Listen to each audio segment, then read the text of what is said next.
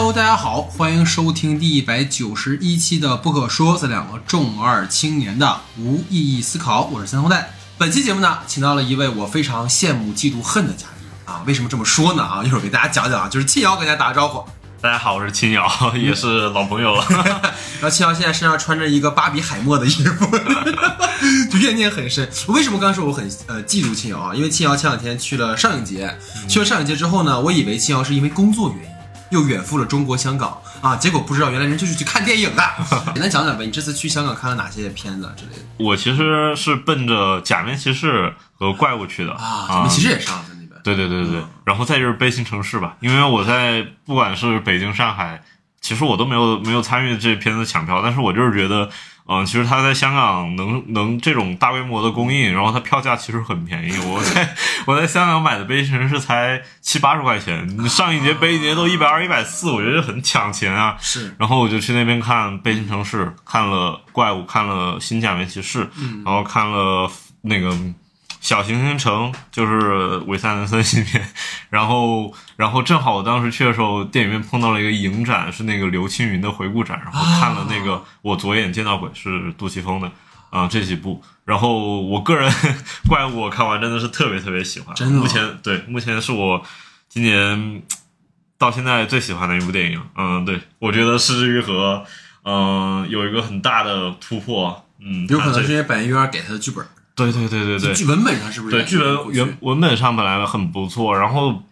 嗯，表演上啊演员。对，然后这一次其实他特别的版本龙一，就是因为首先他他是版本龙一的一个遗作，大家知道，然后为他有那个配乐，但其实这个电影就怎么说，我我不能剧透太多，但是你不能剧透，哦，我不能剧透，我只说就是声音在这个电影里面是一个很关键的一个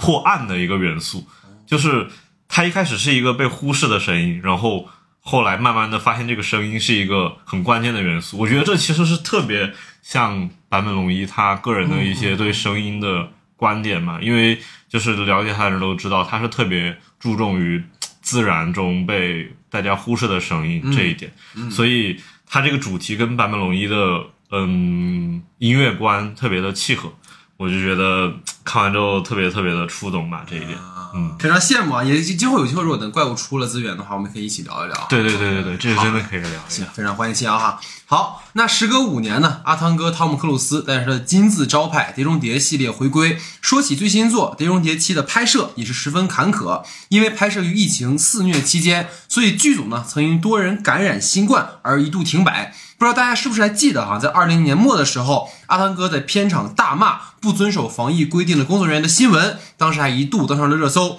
据悉呢，当时拍摄的就是《碟中谍七》。那比起被资本玩坏的晚节不保的零零七特工系列，这位有勇有谋上天入地的 IMF 特工伊森依然保持着旺盛的生命力。自第四部呢，片方大胆启用曾指导《超人总动员》的动画导演布拉德伯德后，该系列呢一改前三部的惊悚动作风格，而更强调娱乐加动作的嗨爽大片模式。不出所料的，《碟中谍四》赢得了满堂彩，这也让该系列有了继续开发的可能性。自《蝶舞》开始呢，阿汤哥钦点了曾共同合作过《侠探杰克》的克里斯托夫·麦考利作为《碟中谍》的导演，归功于麦考利出色的编导能力。从《蝶舞》开始呢，这个系列有了更加完整和可连续性的故事框架。过去四部《碟中谍》电影呢，除了角色有贯穿，故事模式上呢，其实都比较单调和重复，文本之间的关联性也不够强。谍五呢引入了反派组织辛迪加，一直延续到了后续的系列中。伊森的人物塑造呢，也从过去的杂耍、搏命、赌徒特工，变得更为有厚度和角色魅力。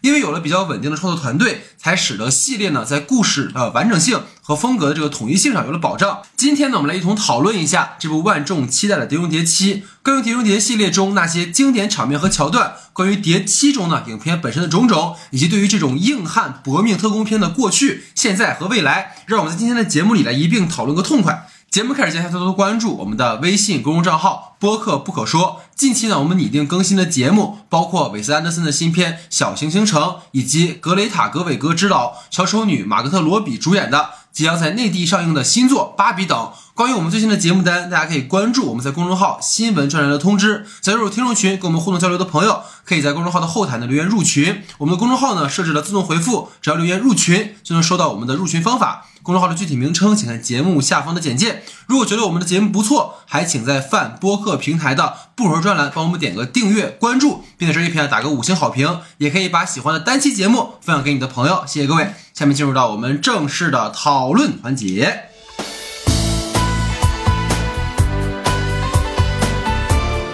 好，下面进入到我们的话题讨论环节啊。今天话题讨论分两个部分。那第一个部分呢，今天我们聊的是《碟中谍》，就来回顾一下这个系列哈。所以第一个话题呢，问问亲啊，有哪些在《碟中谍》的系列当中印象深刻的名场面？我们分两个部分嘛，一个是动作场面，一个是故事场面。因为大家知道《碟中谍》嘛，它有很多的反转哈之类的，然后也有很多我们惊心动魄的动作场景。所以我们先从动作场面来聊，有哪一些是印象比较深刻的？那从动作场面上来说的话，我觉得应该已经没有哪一场可以比得上《碟中谍四》的爬那个迪拜的哈利法塔。嗯，那个真的是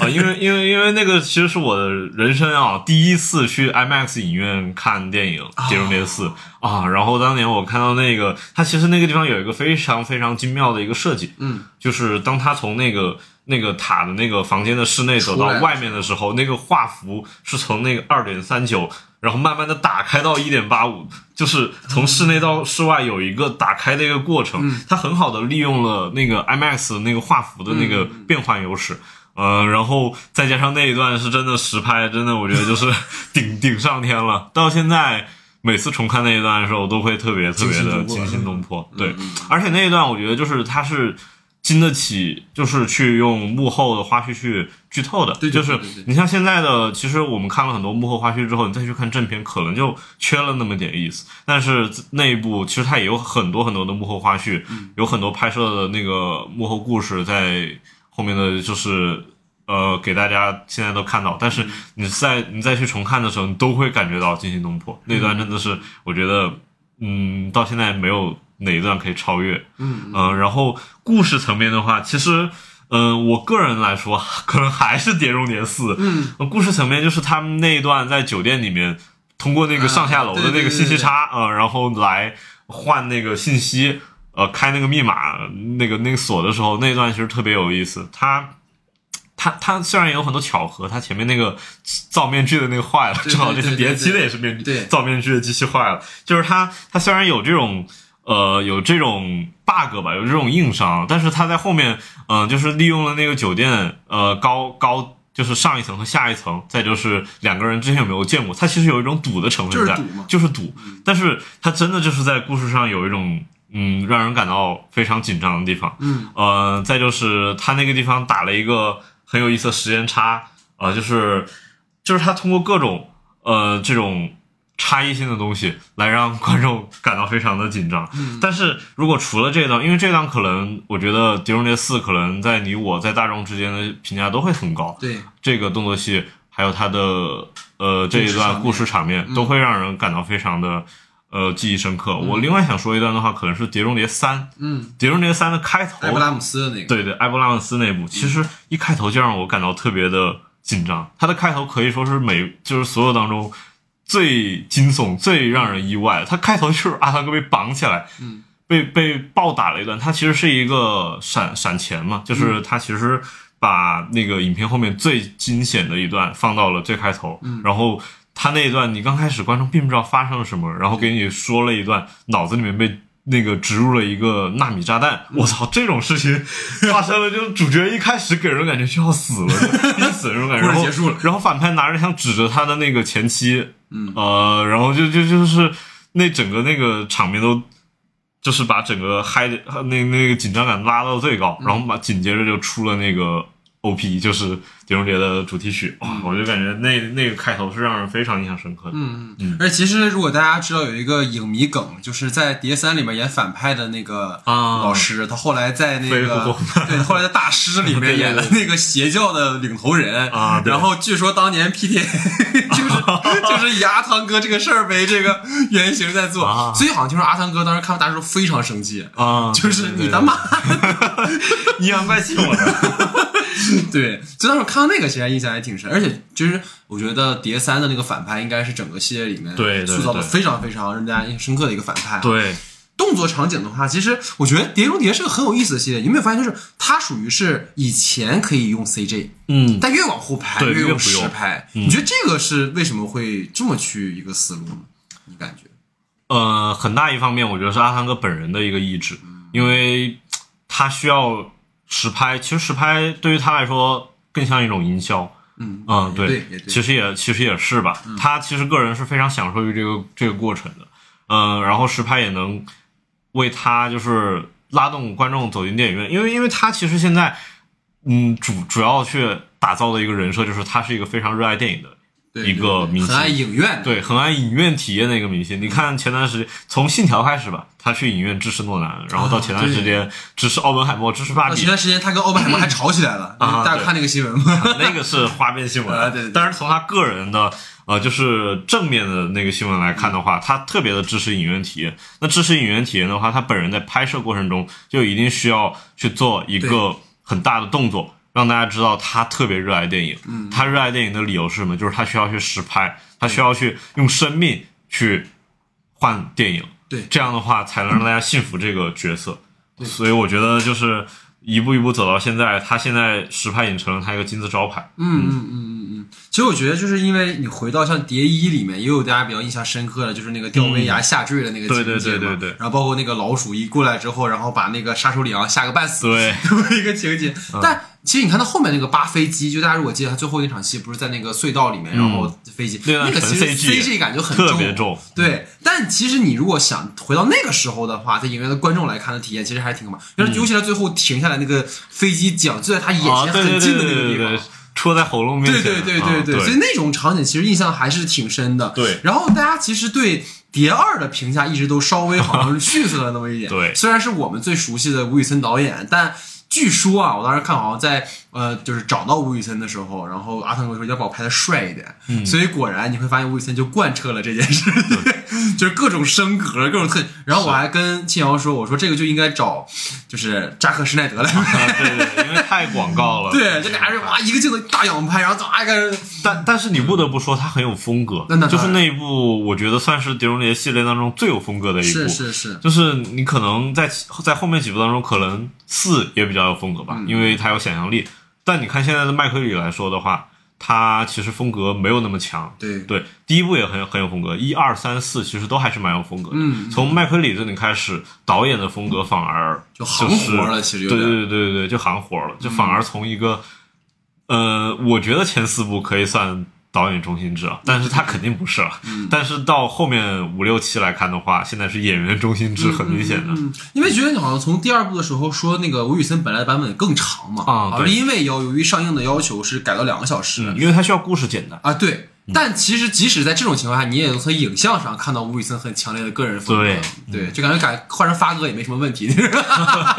对。然后，我觉得你刚才虽然我们刚才说可能克里斯托夫他有点行活，但他的行活一定是高于嗯平，那那均水准。肯定，那肯定。对对对，所以你看《蝶舞》《蝶六》里面，我也会有印象比较深，比如《蝶舞》里面开场那个扒飞机的那个段落，嗯嗯就像你刚才说的，就是所有在《碟中谍》系列的那种幕后花絮里，都能看到他真的扒飞机，或者《蝶六》里面他真的开直升机。啊对，但其实如果大家看过《壮志凌云》的话，就会觉得开直升机也没什么了不起，你在开喷射战斗机了，对吧？所以就是这些能让我们构起对于《碟中谍》系列一个动作场景的一个想象。所以各位也可以去说一说你们比较喜欢的场景。其实《碟六》里面有一场戏，就是大超跟那个伊森他俩在那个卫生间啊厕所是吗那个厕 所，我跟你说，啊那拍真牛，，那个是很厉害。对。而且那段是有那个动作特技的那个演员杨亮，对对对对他他就演反派嘛对对对，因为他是特技指导，嗯对，所以他其实他就是一个打星，是的他是那种成龙年间的那那种类似的打星，本来也是华裔吧，应该是，嗯然后他就是在那一段打戏的真是特别出彩，而且也贡献了很多梗嘛，因为大超总是败在厕所，厕所是他的一个不应该去的地方啊。对 对，然后包括故事场面的话，其实大家应该印象最深的应该还是第一部嘛，嗯对吧？第一部里面那种就是，当然，因为我觉得时间过得比较久了，可能现在大家看这种反转的故事不会那么觉得惊讶，但实际上，如果大家回到当时，如果大家不看任何剧去看那个故事的话，还是很惊喜的。嗯就你能看到，就是阿汤哥一步一步一步被骗、被骗、被骗。其实我印象最深的是，我要剧透了啊，就是这一点，他就是第一部的最后的那个部分。然后有一块儿是阿汤哥在跟他那个死掉的上司，就是假死的上司在对峙的时候，嗯。就是他上司在骗他，嗯，但其实他已经知道道了，所以那个时候就是也是有一种信息差，然后观众带入到伊森的视角里面，他会去重新拼凑他们到底在怎么骗他。对。啊，那场戏我觉得张力非常强。嗯嗯嗯。嗯，所以这里面就包括大家知道，在故事场面里面，我们说《狄仁杰》有一个非常典型，就是他一定要有个撕面具的过程。啊，对对对，包括《碟七》，大家看开场也有撕面具的过程。对，然后我印象最深其实是《碟六》里面，就是大超那场就是要被揭露真实身份的那一段儿，然后他们不是跟他们那个上司，然后演了一出戏嘛，嗯然后也是啪面具一撕，但结果发现哦又有一个反转，就是又有一个呃更高层的人来找他们，然后嗯这故事连环反，就觉得。啊，还是很有冲击力，而且你会发现，就这种，比如说我们之前会吐槽《消失的她》嘛，就是反转在这个电影里面，比如《碟六》里面，它是有一有迹可循的，嗯就比如说之前确实是大超跟他那个上司之间是有勾连的，所以这时候他出现也很合理。他不像某些电影里面的反转，就是强行去给这么一下，嗯对吧？满江红，我说的不是你啊，对对，所以呃，想再问一下，就是在刚才我们说这些名场面之后，如果选一部你觉得最好的《碟中谍》系列电影，你觉得是哪一部？那必然是《碟中谍四》。四，OK，其实我也是，因为因为你刚才说《碟四》是你看的第一部 IMAX 嘛，嗯碟四》应该也是我看的第一部，就是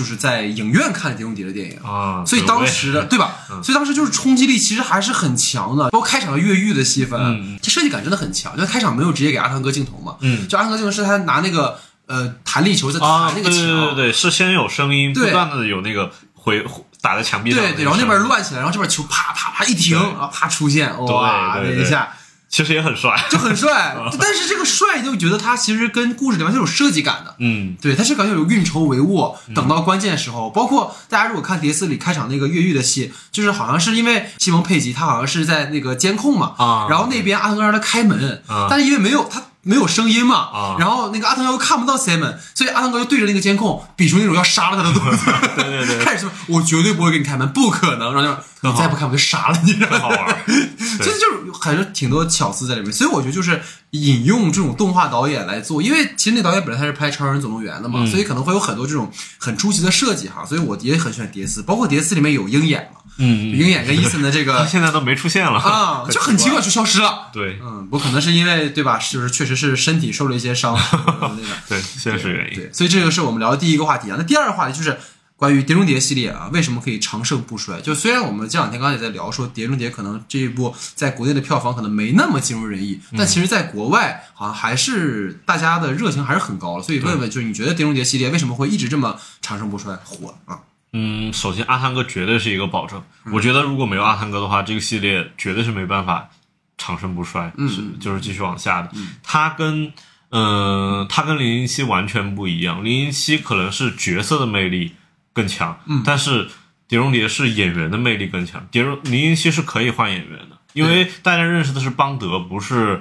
布鲁斯南呃或者对丹尼尔丹尼尔·克雷格什么的。但是在碟中谍这边的话，大家认识的是阿汤哥，对伊森亨特可能靠后一点，对但是阿汤哥绝对是靠前的，因为阿阿汤哥他在这个呃整个系列当中倾注的，我就是前面我说的实拍，他其实不只是在这一部里面做了实拍，他把实拍的人设带到了他几乎所有的电影里。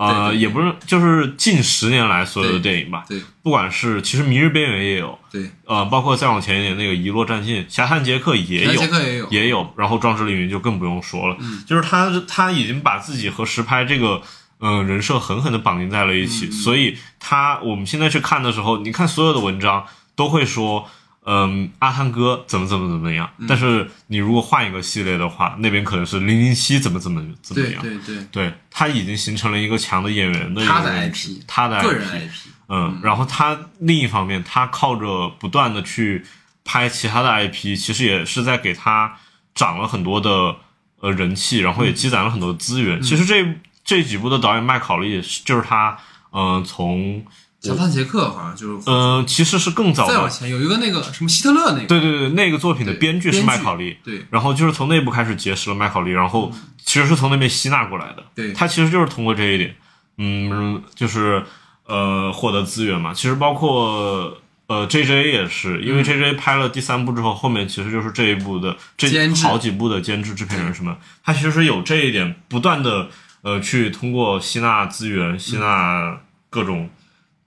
不管是财力还是什么也好，嗯，然后让来让这个系列保持一个长期，嗯嗯嗯。我觉得是这样。其实我觉得跟你差大概差不多嘛，一个当然是阿汤哥本人，因为我印象很深是《谍影重重》系列，嗯嗯就后来不是让那个 鹰眼演鹰眼一部吗？对对对 就是就也会有人讲说，大家对杰森伯恩这个形象，他就是对，他一定不能就。是达蒙，他如果换了人，他就不是那个对感觉，他也不像王牌特王牌特工这种，嗯对吧？我可以拍对前他传可，以拍，他可以换人。对，但其实大家喜欢的还是脸书，嗯，对，这个其实还有一个很典型的例子，就是夺宝奇兵嘛。嗯对对因为夺宝奇兵他必须是哈里森福特哎，因为他的片名就叫印第安纳琼斯，对他必须得是印第安纳琼斯。他在第四部的时候尝试换换人，用那个呃变形金刚那个男主，嗯。那那当时当时想让他接替，但是后来发现大家并不 care 他，大家就喜欢哈里森福特，所以到了第五部的时候。还是哈里森福特一个人扛了全篇的对，就是年近八十的对对对对，动作戏嗯。什么的都得让他来，因为你这个系列必须得是他，嗯嗯，这就是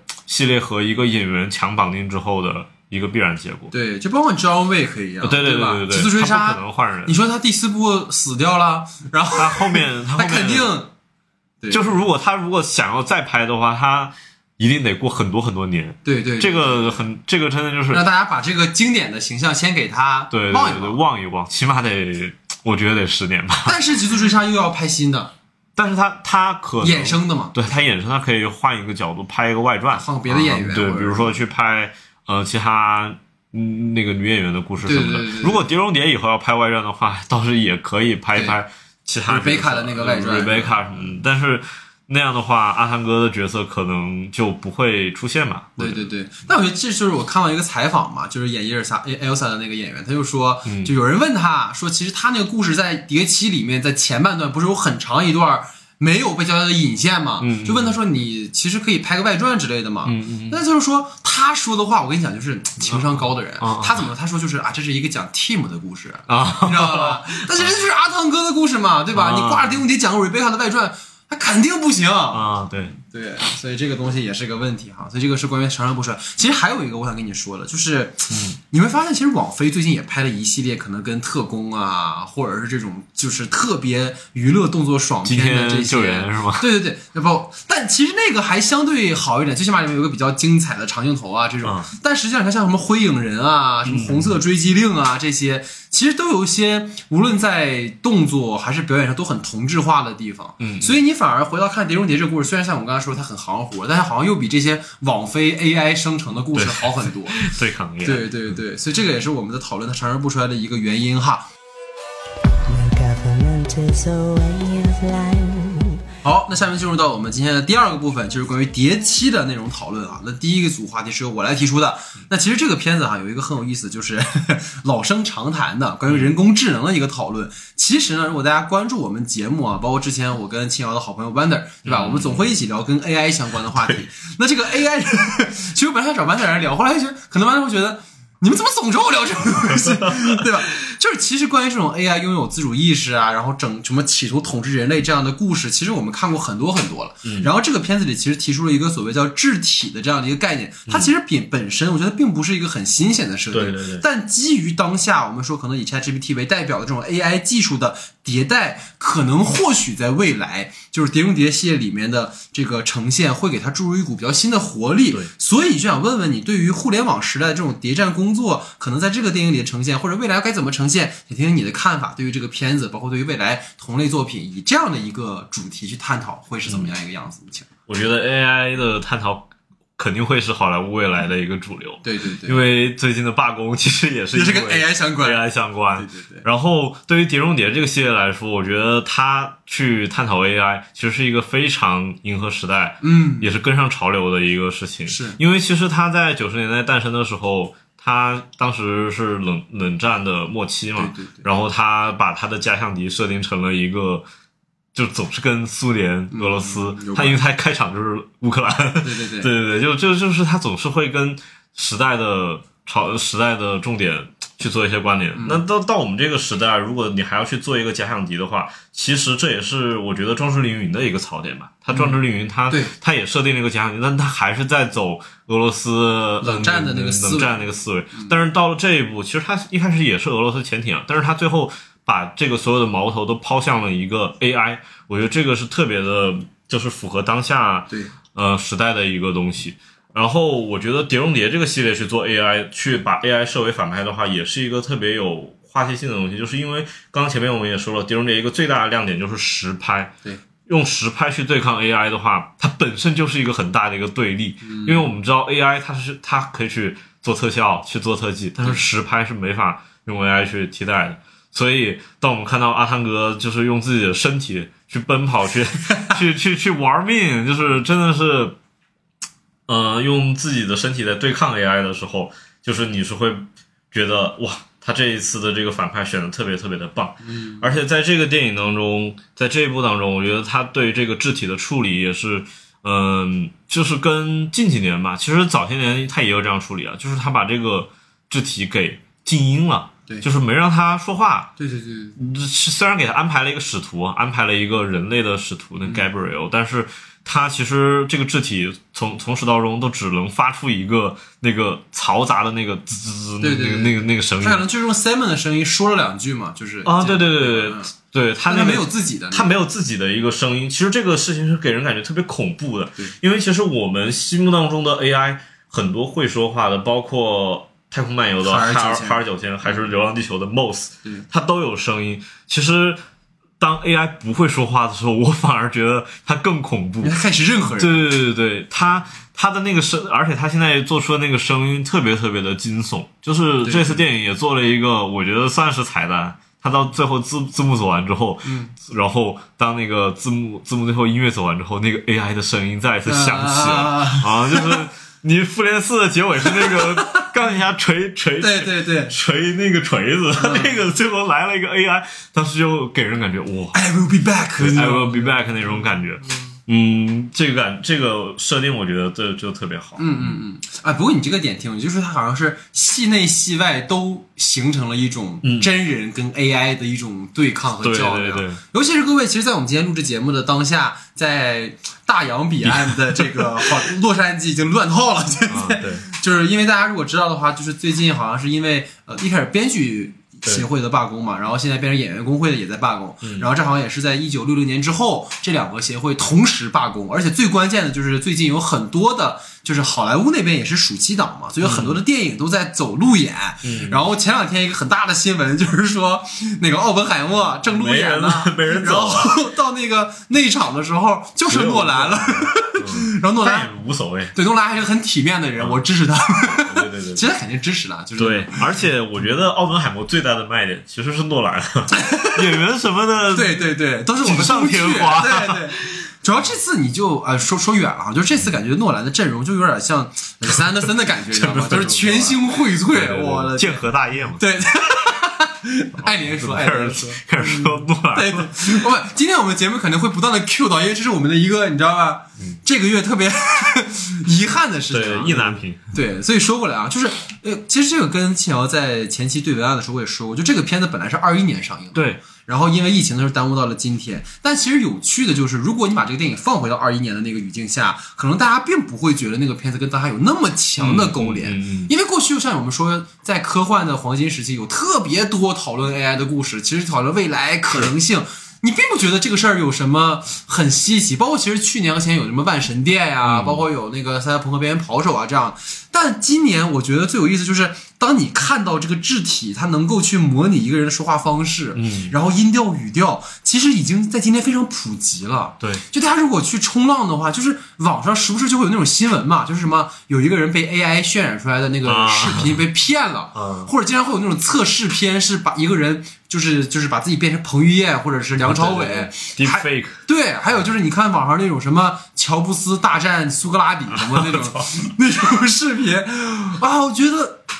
其实如果各位就经常会有这种现实中的这种观看体验的时候，你在看这个电影就会有很惊悚的感觉。嗯。尤其是这个片子有两个段落，我也想问问你有没有什么这样的段落，就是我印象很深，一个就是刚才我跟你说那个伊森在追那个呃就反派的时候，啊盖布瑞尔的时候，然后你看伊森那个通话里面本来是班奇在跟他讲说，哎，你往这儿走，往这儿走，突然就被肢体去对。干扰了这个通讯的权限，对，然后就变得非常可怕。其实。是。对这个地方，你有没有什么当时看的印象比较深？而且那一点，其实我我我印象中特别深刻一嗯点是，他一开始的那个声音是 Simon 是是 Benji 的声音对，但是到后来的时候，那个声音其实慢慢的有一点就是露馅儿的感觉，有一点模拟的感觉，就是阿汤哥还是在信任他，对对对。就是其实那个地方我觉得处理的还蛮好的，因为当时阿汤哥是很慌的，对。他当时已经就是顾不着那个声音，没那么对对对，就是已经没那么理智，他没有办法分辨那个声音的真假，那个声音其实到后来已经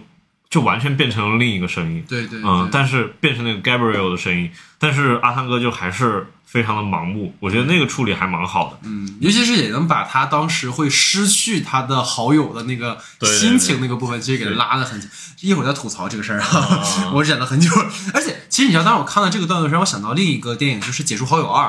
啊，对，那个它是个桌面电影嘛，它其实讲的也是说黑客通过获取你的信息，然后把你在网上污成一个恐怖分子。嗯，然后你知道我印象很深是那场那个电影，它最后就是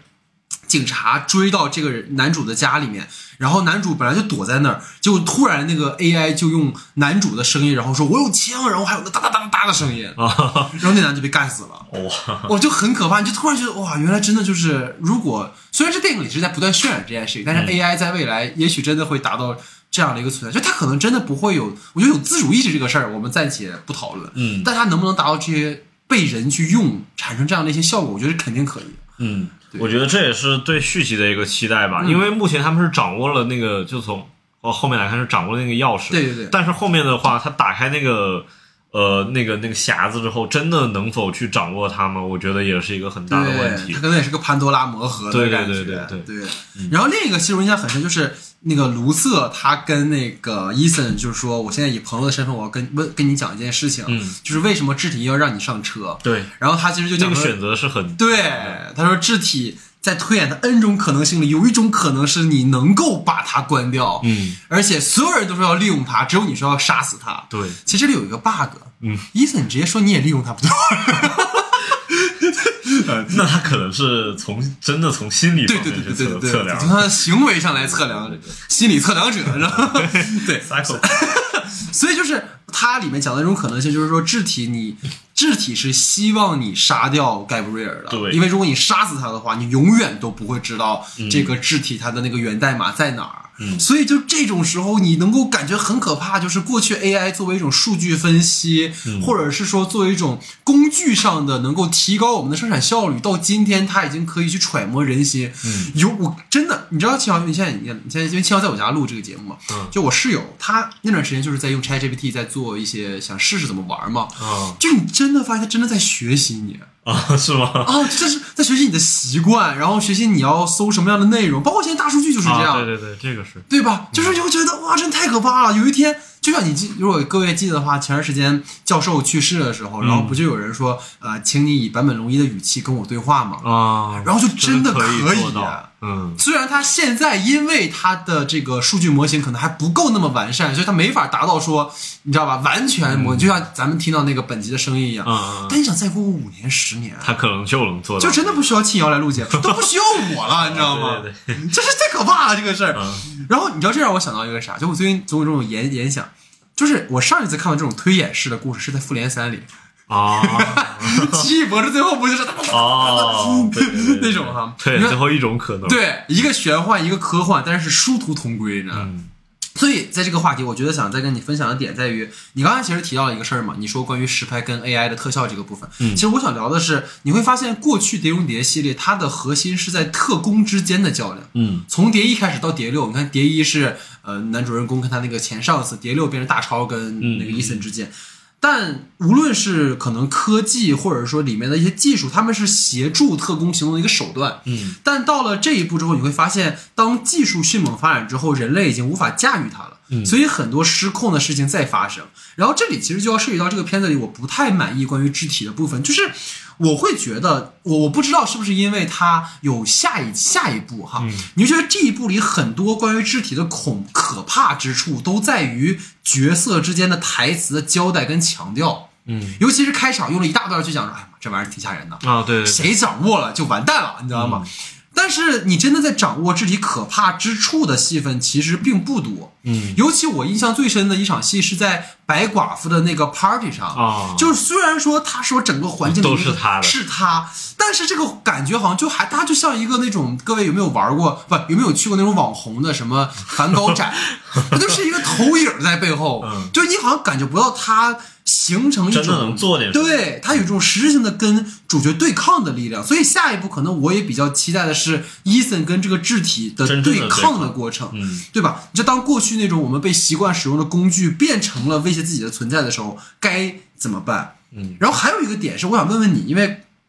你可能因为看了两遍嘛，可能又看了点又看了现在，嗯。就是你记得影片最后有个有一个尾巴，说那个 loser 说要暂时退场去干个啥事儿，嗯嗯嗯。说要去个没网的地方，嗯。然后这个时候就没下文了。啊，这肯定是给续集做铺对，垫。那个他当时是要干嘛来着？你他是说他要找他要去一个没网的地方破解那个程序啊什么的，然后就是对吧？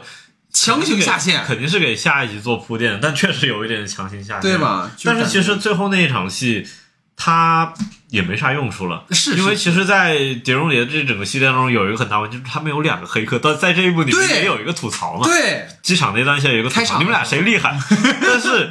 但是他有的时候有冲突，但是其实大多数时候做导航的那个人是 Benji，然后去破解的那个人就是 Loser。而且对班吉那个角色现在其实感觉兼顾了鹰眼那个角色之前的职能嘛，对他也负责后勤，然后他也负责就是配合阿汤哥行动这样。对，Loser 其实更像一个就是纯黑客对，纯黑客。对对，但其实主要是因为我印象很深的是碟三还是碟四的时候，其实把本就是本集设置的还是很强的黑客。啊，对他第一次出现的时候就很强，对对对，包括后面第四部也很强克里姆林宫的时候那对也，很也很强。但他其实还是带一点就是搞笑的那种。他他本来就是一个很喜剧的演员嘛，因为他在之前跟那个对艾德加莱特嘛，对艾德加赖特那几部片子 都是很肖恩啊，都是非常喜剧的形象。嗯对对对，所以这也是印象很深。所以这个是刚刚我们提到第一个话题，那我第二个话题哈，其实这个话题我们已经在很多的就最近的好莱坞电影也讨论过，就是你像不论是蜘蛛侠、纵横宇宙，然后据说因为编剧罢工，所以纵横宇宙啊还有赶工期的原因，啊所以本来不是说明年三月份就上吗？现在好像无限延期了，已经。对，所以像我们之前讨论过，就是这些年的好莱坞电影都倾向于这种上下集。嗯所以想问问你，如何看待这次《谍七》用上下集来呈现？因为我会觉得这样的呈现会让这个故事在叙述上有些拖沓。包括刚才我说到这个片子的前半段，有一些明显是纯解释性的段落，嗯就对我而言这些是有一点赘余的。所以不知道你怎么看这个问题？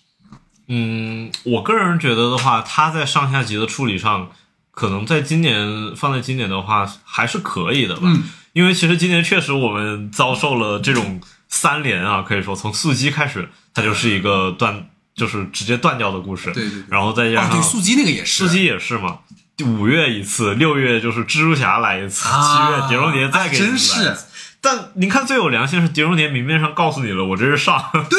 但是另一个方面啊，就是碟中谍，我觉得它是一个完整的故事，嗯，就是在这一部里面，我觉得，嗯、怎么说呢？这一部里面，如果你不把智体当做一个最终的反派，嗯把 Gabriel 当成一个反派的话，Gabriel 最后是失败的，输了是输了的。他有一个正邪的一个对抗，对对有一个明确的结果。但是你像不不无论是速激还是蜘蜘蛛侠来说的话，就是你这一步的核心问题没有得到解决，是的，是就，结束了。他把这一步的核心问题是留到了下一步，嗯，呃，最大的威胁留到了下一步，这个问题还是蛮大的吧？嗯我觉得这一步的处理其实更像是呃《哈利波特》的七上和七下，嗯呃，啊，其实他那个也是很明显对对告诉你是上下嘛，就是他干掉了这一部的反派，呃，核心反派干掉，然后下一步还会有一个反派，虽然对有一个大 boss，他虽然也告诉你了，嗯、但是你还是会就是。就是因为这一部的反派干被干掉之后，你会感觉到啊、就是舒了一口气，嗯至少我有一个明确的结局。嗯，它跟这个不太像的，我觉得可能就是复联三和复联四。复联三、复联四明显就是让灭霸赢了，复联三让灭霸赢了，然后让观众去继续期待下一步吧。这个就是明显有一个不同的地方。嗯然后关于故事拖沓的地方的话，其实我个人也是觉得解释性的问题最大的一个地方是在于，你前面也吐槽了，那个。就是开场那个他们在那个办公室啊，就圆而且圆桌会谈那个地方这我，插一句，你知道那场戏我觉得很奇怪，就是我他可能是为了强调这种隐私性，嗯，那里那场戏的声音处理的，就是就完就除了人声以外啥也没有，你知道吗？啊，对对对，是非常私密的一个空间嘛。对对对那场戏给人感觉最诡异的是阿汤哥的那个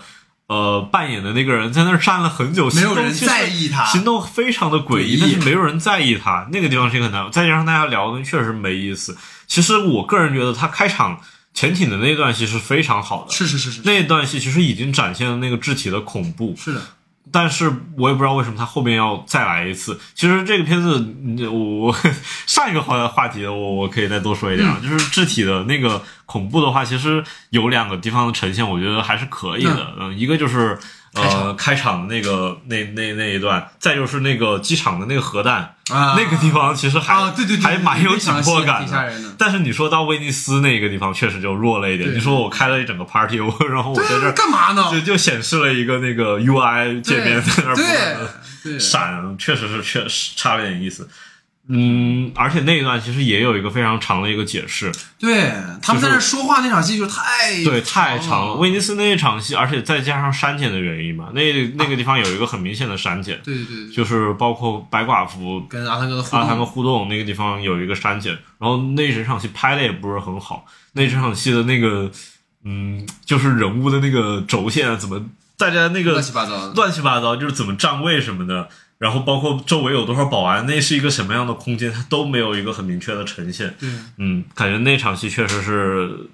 全片最糟糕的一场戏。嗯，而且其实我觉得片方 也能看出来啊，就是你可以看到，就是呃，这个片子它出了很多的幕后特辑，嗯，然后。有那个阿布扎比的特辑，有跳伞的特辑，有火车的特辑，有意大利飙车的特辑，唯独这个威尼斯它没有出一个特辑，啊。明显就是感觉在这里有一点点的露怯吧。嗯是是，而且就是如果大家知道，刚才我们提到在《碟中谍》系列里面有个非常贯穿的就是面具嘛，其实还有另一个就是晚宴，啊，对，碟中谍》从一到这一部里都有晚宴，对。但每一部的晚宴其实都是这个电影里面比较华彩的段落。其实这一部的这一部这个晚宴其实是 非常让人失拉望。胯的，对，而且就是大家近几年看了非常这种霓虹打斗的戏份，对那个《极速追杀》把那个霓虹打斗已经啊拍到了极限了我天天在看这个，那打的真的就很一般，很差一差点意思。。虽然它就是出来的时候，你看到那个蜡烛摆满，但极速追杀也玩过对，了啊。极速追杀玩的更好啊！我天，极极极速追杀那场夜店打斗，哇，对那绝啊了！，我的天！但是你到这儿，就其实也是阿汤哥的感觉，这部应该是换了动作指导，嗯在那里的打戏其实也非常的没意思，就上去硬抡拳，对他没有那种像蝶六碟六的那个厕所设计感厕所大战的那一场那种设计感。能把哥们儿打伤了。对对对对对，包括利用那个周周围的道具啊，对对对这些都没有，所以那一场整个戏是比较差的。所以很多人不是也去就是看了一眼说成龙大哥早年的那些电影嘛？嗯其实就是你会发现在碟六的时候，有一些那种像你刚才说基于环境里面的一些打戏，其实还是挺丰富的。嗯嗯嗯但碟七里面显然好像就是回到一个更规矩的对，感觉里，可能剧组把大部分的时间都放在后面那个跳伞了。我们一会儿可以再、嗯再再聊这个事儿。其实我觉得啊，刚才说聊到是个上下集的问题，我觉得真就不如拍剧集。嗯就像《碟中谍》这个系列一开始，这个就是一个剧改成了电影嘛。虽然说它也没有改它的内容啊，只是说借了个名字。嗯，但你像，虽然我刚才跟你这么说，我说可以改成剧集，但是《碟中谍》也好，或者《沙丘》这种故事也好，嗯它就是为影院观看而生的。像你刚才提到《碟中谍四》里面那个银幕突然拉开，啊。你在电视上看是你没有感觉，肯定没有感觉。所以包括当时看那个《德约第一人》的时候，就是达米恩·查泽也是有一个那个对。我朋友当时去在美国看，他就说，就当他真的登上月空的时候，然后他画幅一改，开，那个很棒，嗯，包括我们说那个永永恒族是吧，都是这种，也有，对，都是这种。所以就是可能你这样的电影就很难转到小银幕，嗯。嗯，然后。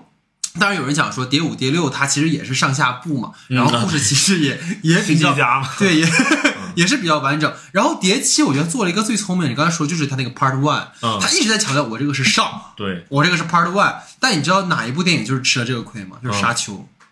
啊，很多人批评，《沙丘》，就说你妈我看以为是完整电影，结果你给我看了个 Part One，对对对。他那个 Part One 就写太小了，啊。就就没有人在意说它是第一部分这件事情啊。所以，说，就尤其对于国内观众来说，对国外观众观众可能还看得到一点。对对对对对对对，嗯观众不会那么的有这个敏感度。嗯沙丘不就是第一部吗？对你不能说第一部里面还有 Part One，我操，你这太对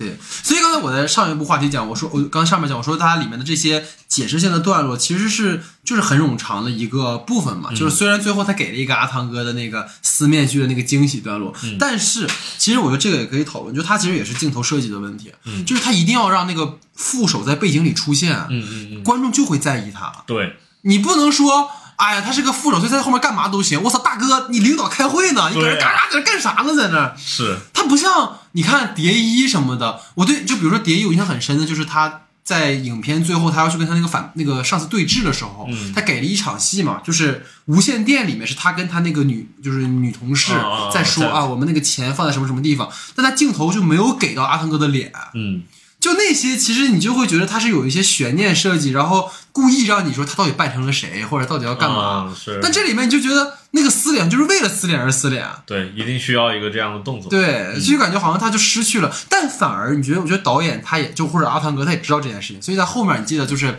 让那个卡特特工去演嗯白寡妇的时候，嗯他不是也有一个面具吗？他不是先给了一个就是预演段落嘛？对，就是咱们要这么 这么这么干，这么干但。可能以前的碟中谍就是可以这么干，对但这部就是完了。对 所以这种就是包括后半段阿汤哥去追，就是摩托追火车那个段落，我觉得有点长了。嗯，就我不知道你怎么看。而且那一段他的剪辑有一个问题，就是他好像它它它给火车这边的火车里面的镜头更多一点。对，嗯，就是它的来回切换其实非常影响那个情绪。就感觉是三一三一这么剪的。对对对，嗯、再就是其实它那个从摩托那儿飞下去的那个地方，给人感觉没有它的幕后花絮震撼。对，嗯，而且就是本来他下去之后就直接切到他就砰就进来了嘛。对，那个地方其实有一点突兀吧。对对对，他怎么下来的？就觉得，而且他包括后面那个盖布瑞尔去见了那个军火商嘛，嗯就突然就是你刚刚说那个点，我特别理解的点在于说是，他火车内部的人太多了。太多了，势力势力对啊，势力特别的繁杂。然后外面阿汤哥其实就是在追跳，嗯所以他可能就是有点失衡。嗯但明明其实观众想看的可能更多的也是那一边阿汤哥那一边的。对，但是你如果真的给阿汤哥那边太多的话，你这边的故事故事又也没有讲不清楚了。对，对。这就是一个很大的问题。对对对，所以就会有点问题。包括我在这一部，就是我刚才说到，就是可能在我个人嘛比较喜欢，就是第六部里面，虽然说可能动作场面没那么多让人印象深刻，但他那个角色塑造，其实我印象还是挺深的。嗯。就如果大家记得第六部的话，大家可以回忆，就是第六部开场的时候，他不是梦里跟他那个前女友有一个婚礼嘛，嗯。然后一瞬间就被那个爆炸了。爆炸了，就他成为了一整部的一个角色的一个心魔吧，我觉得。所以他整个在这个故事里面在处理就是他的身份和他的过去和他的朋友之间的这种关系，嗯你能够看到角色的一种挣扎在里面，嗯包括他跟里面每个角色的互动，其实都让我印象很深。但是这一部里，我觉得可能像刚才说的，我要跟你吐槽另一个我这个片子里觉得有点不满意的地方，就他闪回那个伊森他加入 IMF 之前的一个抉择。啊啊啊！然后不就引入了对，不就引入了那个盖布瑞尔这个角色嘛？对他为了剧情需要，他又不能把这事讲太清楚，嗯所以你就会觉得那个伊森的这个前史就像一个麦格芬一样，嗯就以为他很重要，但最后其实都不重要。嗯然后我开始还在想，因为我当时跟我女朋友看，就是她因为没看过前面，啊。她就会有很强烈的一种担心说，这个是不是前面讲过的？然后我就在想，这不这不是没出现。而且我还特意看了就是之前的回顾，啊，那女的是我以为那个女的是她前朱莉亚。对，但不是。不是啊，就哪儿怎么又交往一个？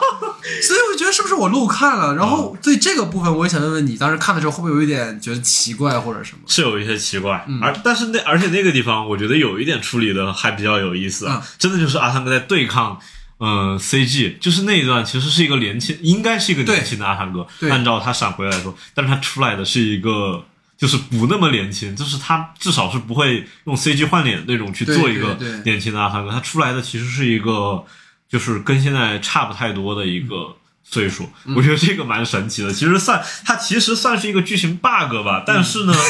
它就是需要这样的对抗，它一定不能用 AI 去给它换脸。我觉得这个是他一个坚持啊，这一点我当时看的时候觉得比较有意思。嗯。但是那一段确实也让人非常的摸不着头脑，但我觉得他可能会在续集有一个对那个角色有一个交代吧，因为那个呃那个女演那个女演员，就是我看还单独出了一张海报。哦，我觉得如果这个角色这么的不重要的话，这么的，就是龙套的话，没有必要去给他做这么大的一个营销动作吧。嗯所以我觉得他还是有可能在续集有一个交代，但是啊，然后还包括那个抉择的问题，我觉得应该都是续集的一个坑。这个就只能看他续集怎么编了。但是目前来看的话，确实会让人非常的迷惑。嗯，主要是因为他又去强调，就是在那个卡特特工要上上上上车之前，嗯又说，哎，我们每个人都做过一个抉择。对然后我在想，他那俩黑客朋友做啥抉择了？嗯不就是请他上车吗？有什么就就感觉哎，但但是这个我觉得看到最后的时候，我、嗯我可能明白的那个抉择一点是，到最后的时候，那个他说了一个就是，呃，卡特特工最后会见到那个基特里奇，对对然后要不基特里基特里奇会给他一个选择，对，其实就是狄龙杰他最经典的一句台词嘛，Your mission should choose to accept it。嗯。我觉得这个可能就是他的抉择啊。啊，这这就很虚，对。这是一个很虚的一个抉择。他其实我觉得应该是回扣这个经典台词吧，就是你要不要接受这个任务？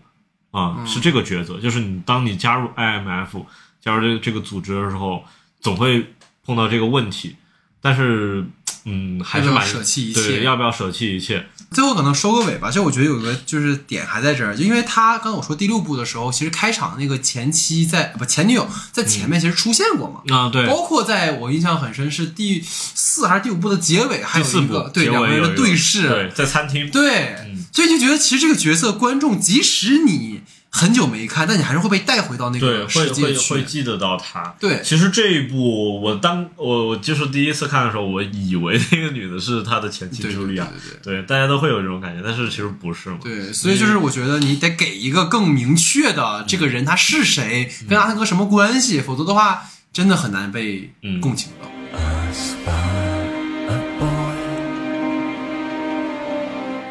好，我的话题之后呢，进入到青瑶的话题时间哈，青瑶两个话题，你请。然后我这里其实我们前面也说了很多实拍其实我想说实拍这个特技已经成了这个系列乃至阿汤哥的一个金字招牌。嗯，然后这一次其实整个影片呈现了是有三场。呃，我我觉得就是在实拍上来说，算是三场特别特别重大的一个戏啊。嗯一个是意大利的一个街头飙车，再就是那个悬崖飞摩托 啊，然后最后的那个火车的那个坠落这个段落。嗯然后这三个段落，我觉得就是可以讨论一下，你最喜欢的是哪一段？嗯，然后它因为这样的这样的段落，其实在很多其他电影里面我们也看过，对，啊、就是但是那些可能是 CG 做的，嗯然后你就是你觉得它这个实拍的这种段落和 CG 的段落去比的话，嗯，你觉得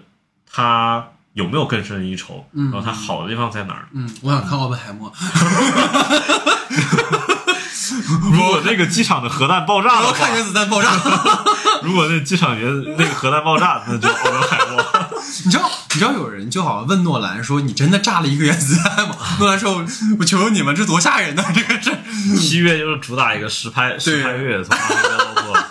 其实这就希望两个人合作一下那很恐怖。”对，所以就是我觉得啊，首先先是一个点，就是现在 CGI 技术肯定是越来越成熟了嘛。包括我们去年其实一起聊了《阿凡达》，当时它那个水的特效已经达到以假乱真，甚至更真的一个程度。嗯包括最近大家也看那个虚拟制片里面，它也用到那种可能 LED 的那种虚拟背景。嗯然后据朋友讲，其实是真的还会觉得蛮带入其中的吧。嗯，但对于观众来讲，我觉得，尤其像我个人来说，虽然很遗憾《转零零二》的时候没去影院看，嗯。但确实是即使在小荧幕上看，你也能感觉到那种超越了特效的那种真实感。嗯。其实如果大家可能可以去关注的点的话，就《转零零二》里有两个我印象很深的细节，一个就是他在战斗机上的时候，那个人面部的那种抽啊，动，真灵感，那个狰狞感，那种速就瞬间加速人的面部的那种改变，那绝对是模拟不出来，绝对是长虹之王做不到。绝对。哎，我这个这嘉宾个人观点啊，对我。然后另一个，然后另一个我印象很深，就是被摄的角色跟后景的关系。嗯你看到一个真的加速，跟你旁边拿那个虚拟景做的那个咚的那一下，对就代入感是完全不同的。对所以这两个是让我觉得。可能真的是说实景拍才能有一个效果。嗯然后我最喜欢的吧，其实像你刚才其实讲到，我在那个幕后花絮里面啊啊我真的觉得那场就是悬崖摩托车呃降落伞那场戏，嗯特别牛，嗯，特别牛。特别牛，对哇！但是我说实话，我觉得他拍的一般。嗯，就真正最后呈现出来的效果，对没有他的幕后花絮。就我觉得他不知道是因为速度太快，还是因为什么，就好像他最后其实就是给了一个大全景，然后下坠，然后用声音去铺。对但是虽然那一瞬间的震撼肯定还是有的对，嘛，但它没有个持续性。对，但也没有持续性，就突然就戛然而止了。而且跳了一段之后，马上就接到了火车内部的戏。所以这个你说它也是实拍的优势，它的劣势。嗯优势就是你那一瞬间，它它就是可以一个镜头到底，对，就我真的就是摔下去了。对但是劣势就是它确实为了保证演员的安全，它不能再往下做继续那么花哨，的动作但他又不想做 CG。啊，对，对吧？他又不想说，我跳下来之后接一个 CG 镜头，其实完全可以嘛，绿幕一抠，然后啊滚对什么都可以。我不，对，就是一定要 就一定要要搞这个。啊，所以就是我觉得这个也是让我觉得有点遗憾的地方吧，有点遗憾的地方。然后我觉得可以直接拿来就是鞭尸的，就是素鸡。对，素鸡是素最鸡就是纯 CG 怪，是吧？嗯苏鸡八的时候，各位还记得那个空中降落伞飞车？嗯就你说实话，那个画面看着是挺震撼的，嗯但是就是太扯了太扯了，那不可能！我说车下来就爆炸了就，对。对，所以这个可能也是我印象比较深的。然后我我个人其实也是觉得他那个最后跳下去那个地方，就有是点遗憾。有有一些遗憾吧。但是我觉得这也是被就是幕后花絮，他有一些过度的去释放这个东西导致的，就是呃期待调高了。对期待有点调得太高了。就是这个怎么说呢？它这个东西会让大家想去看，但是看完之后给到的反馈又会被这个花絮给影响。其实这个花絮反而它是一个双刃剑。对对对嗯，就是它会勾起你的观观影欲望，但是不会给你一个好的观影感受，嗯这是一个很大的问题。但其实真要说这三场戏的话，因因为就是跳崖这场戏有些失望了，然后嗯我个人其实感觉让我蛮惊喜的是意大利飙车那一场戏，啊，那个小黄车其实 给人感觉的反差是很大的。你本来以为他要上那个豪车，然后突然，尤尤其是刚刚也说了，速激今年也拍了罗马，啊他们也在罗马飙车。但是你想，速激那帮人开的车，那都是豪车，兰博基尼啊，对对对什么野马那那那种车。但是你这儿来了一个这种小黄车，而且它还就听他那声音像像是一个电车，它没有油，它没有那个 引擎的那种声音特别有意思。而且他那个地方实拍也做的特别好的一点是，他有很多把那个呃摄影机挂在那个车上的镜头，没错没错没错。然后你能看得到那个车的那个板儿，因为它有个下楼梯嘛，能感觉到感觉到那个车的那个板儿在震动，那个引擎盖儿在不断的摇摆，你就会感觉这个车有一些脆弱，有一些有就是可能随时会可能随时会散架的感觉。我觉得这个真的只有实拍才能做得到。你如果 CG 做一段那样的效果的话，他他他他绝对是做不到那样的感觉。嗯，嗯而且那个呃那那一场戏，再就是给我感觉很好的是那场戏也是把呃那个卡特的那个人物在那个地方有一个很好的塑造吧，因为他那个地方算是他的嗯。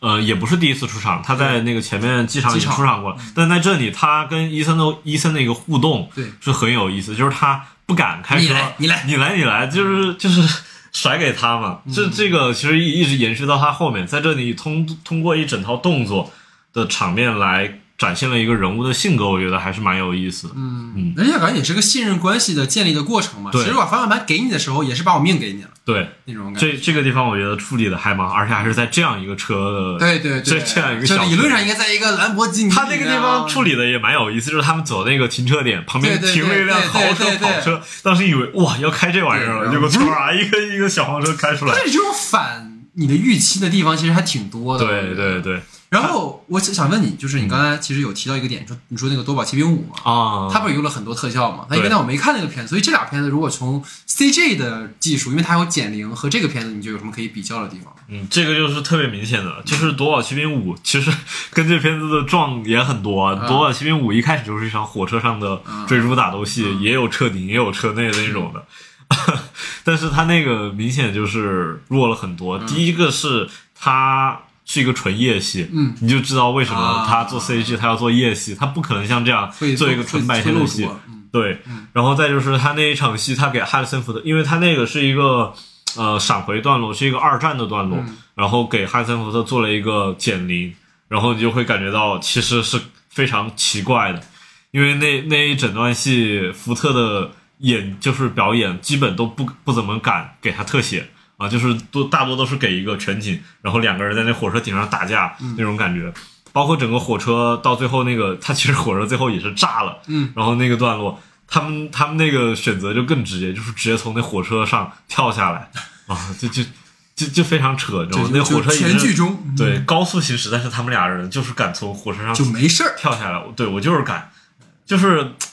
他其实，但是我觉得也是类型不同嘛，因为它那毕竟是一个从从一开始还是一个奇幻片，对，嗯，跟这个实打实的不一样。但是你给人观影感觉来说的话，它是有差异性的。嗯，这个我觉得就是它 CG 和实拍的一个地方啊。然后其实夺宝奇兵不止也装了这一场，它到后面其实也有一个飙车，嗯，但它那一场飙车，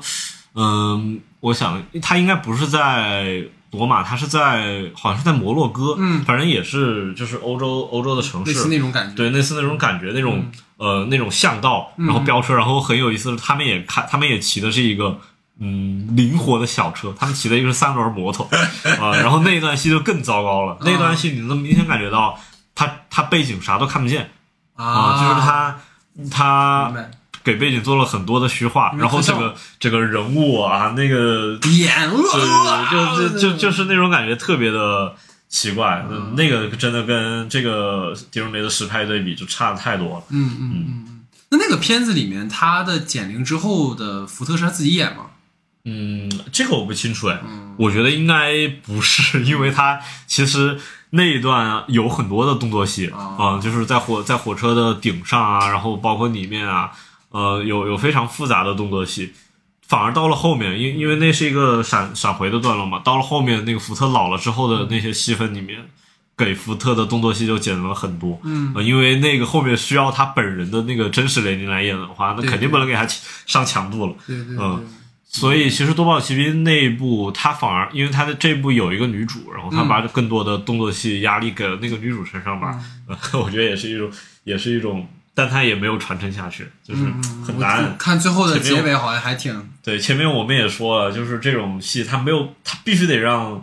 汉森琼斯来对他不可能转给另一个人，所以他也是这一部他为什么票房口碑都失利的一个原因嘛。你包括星战后来不是出了一个那个外传嘛，汉就是讲的是对啊 Han Solo 嘛，那很明就明显显啊，对啊，你要不然，呃但是那个有减龄就更可怕了。我操，那那个肯定不行。但你看，像他如果做曼达洛人，或者说就像你说的，只纯的另外一个故事，嗯其实反而还会有点对，还好一点，还会有点其实杰荣杰也没有办法讲之前的故事啊对啊因为你哈了那个阿汤哥就是从从那个年纪演过来的，怎么都没有办法讲他对年轻的故事了，而且没法讲韩索多。而且我觉得就是刚，因为我们今天虽然聊的是这个《碟中谍七》嘛，但实际上因为这个片子本身它是一个商业片的讨论，嗯。但我觉得有很多和当下，因为刚才你也说有很多可以延展的部分，比如刚才我突然想到一个点，就是你有看你有看最新的那个《黑镜》吗？没有，啊，《黑镜》的第六季的第一集就不剧透啊，它大概就是说，呃，有一个女生，她的这个工作、哎已经在剧透了，不好意思，就是这个玩意儿，我不跟你讲大梗啊，就这个女生，然后呢，她工作不太顺利，然后呢，跟领导有有争执，然后她有一些问题，然后她回到家之后，打开了一个叫 Strawberry 的一个流媒体平台，然后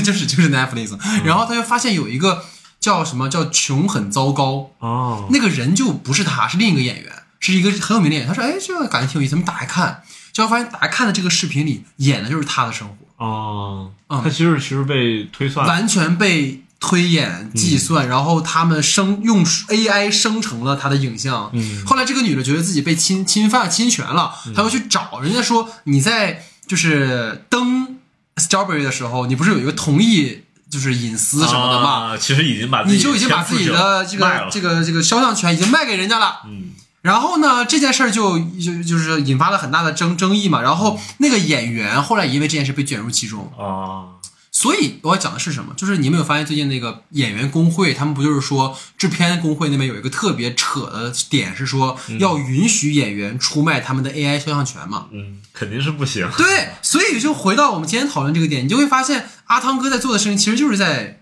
抵抗这个抵抗这件事情。嗯那你怎么看这个呢？我也很好奇。你觉得对于这种 AI 换脸，或者如果这种事情真的在未来成为一种常态，其实是一个很损耗的事情。嗯，嗯，其实就是汉森福特的减龄那个是非常糟糕，就就是呃，其实近些近段时间看了很多电影，它都有这种，就是明显不是演员在演，他直接拿的那个抠。其实闪电侠也很明显，对对对，因为闪电侠里面它有呃有有一段就是跑回去闪回嘛，出现了亨利亨利亨利卡维尔对的超人那段明显是用那个 AI 做的，哎，还包括后面很多个超人出现，都出现了那个克里斯托弗里凯奇凯奇那一段。绝对是 AI 做的，对吧？因为因为你想演员都死了，肯定不可能。对对对那个纯 CG 做的，但是演员都死了，那你我现在是不是在消费它？这是一个很大的一个道德问题嘛？嗯嗯，就哪怕他处理了，可能从那个法律上处理了版权问题，比如说他可以去找，因为本来都是华纳的嘛他可以处理这些版权问题。但是从道德问题上来说，你你演员去世了之后，如果一个电影公司、一个电影人能这样去玩弄他的话，这这这个事情就是很可怕的一个事情。嗯，那个闪电侠最后只是让那个克里斯托弗里就是李维出出现了一整段嘛，但是如果我现在 AI 技术足够发达了，我以后让他再整演一整部超人的电影也不是不可能的。但是这样的话，你的票房分成什么的各方面的，对对对这对这这不就很扯吗？对对，所以这是一个很大的危机。所以我觉得，就是现在好莱坞罢工所对抗的这个事情肯定是正确的，嗯，而且感觉这件事情如果一旦开了这个口的话，会非常可怕，会非常危险。对，所以一定要支持。其实我觉得他在今年的爆发也很有可能是一个夺宝奇兵，一个闪电侠两个片子，对对。呃，也是他们的一个对抗点吧。嗯。这两个片子恰好它的票房口碑都扑了，所以我觉得也还算是一个成功的结果。对对，虽然对于片方来讲很惨淡，但对，但是但是就是需要这样的对抗，因为你不这样的话，未来大家演员都别演了，把你信息一采集，大家全用 AI 生成了。对呀、大家全都没饭吃了，也就是，嗯。就虽然现在好像对于大演员们来讲，好像是因为我看到很多的评论是说，呃，这件事情是他们为就是可能更多的就是会员们在争取权利嘛。嗯我当然这个肯定有一部分他不能怀疑人的初心，嗯但是你往更长远讲，他们也有自自己的担忧。对，对啊，你说真的可以的话，那以后我就签你，比如说马达蒙，我就可以签你一下，以后让人让你演长城二三四五六，对，是吧？也完全可以啊，这件事情。对。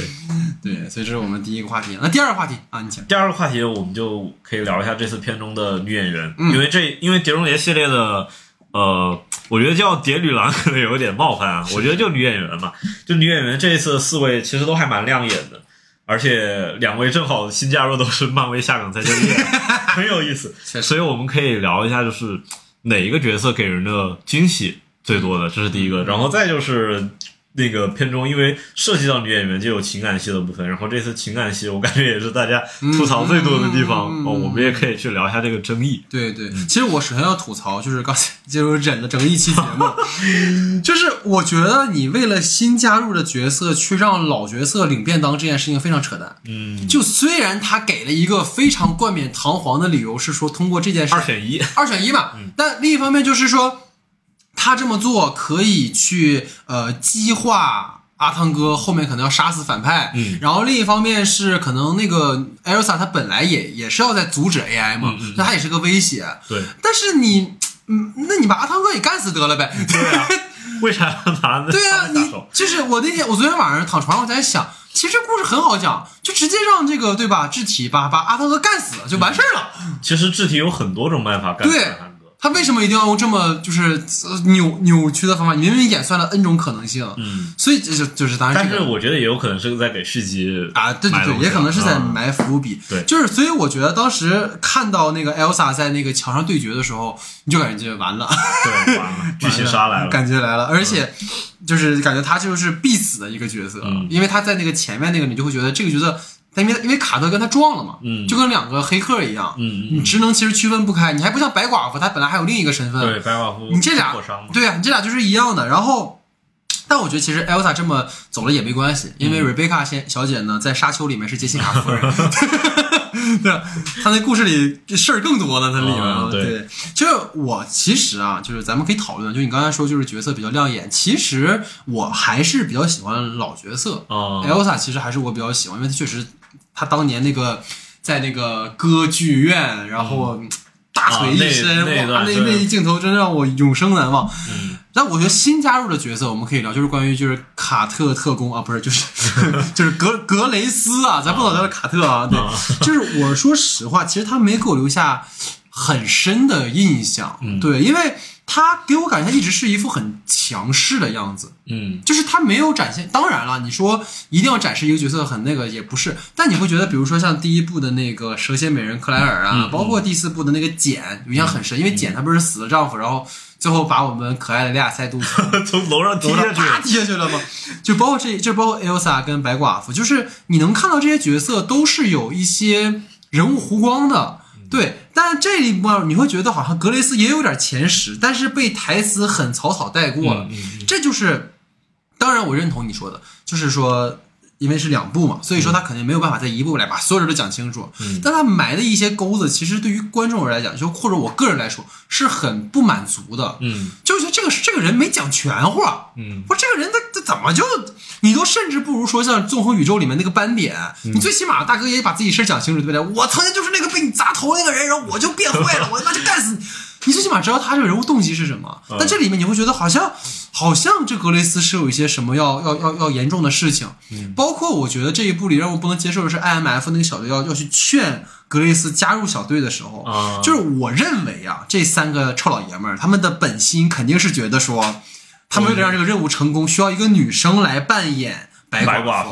但那段他们的表演就给我感觉就是，我刚刚那天我开玩笑我说像素鸡，就感觉他们就是一种哎呀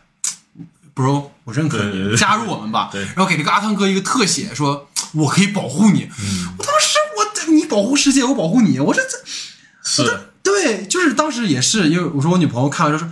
这这这哥们儿这挺渣呀，对吧？那个对暧暧昧女友刚领便当，嘎嘎就来新欢了。对，这个且也是我对，就当时你觉得，就是我一开始我还不想往那方面想，但是你想，他就是这样了，嗯对吧？所以这个问题，我觉得很很那个，因为毕竟其实艾欧萨你看你仔细往回倒一倒，在他就是在在在艾欧萨被杀死之前，其实格雷斯并不信任伊森，对。他是从那个宴会里跑出来，然后偶遇，就突然就这样，所以我不是很能接受。我听你的看法。啊，好。啊，在在说我的看法之前，我因为你刚刚提到雷亚塞杜，我突然要分享一个很有趣的事情。嗯我前几天在一个影迷群里面看到了一 一个人，就是说到雷亚塞杜，他不是演了第四部嘛，然后他，然后那个人在群里发问，他说：“哎，为什么这一部没有雷亚塞杜了？”嗯然后他说：“上一部还看到雷亚塞杜了呀，雷亚塞杜最后跟男主在一起了。嗯然后你知道你知道大概是什么意思吗？啊就是我知道，你是不是看了零零七？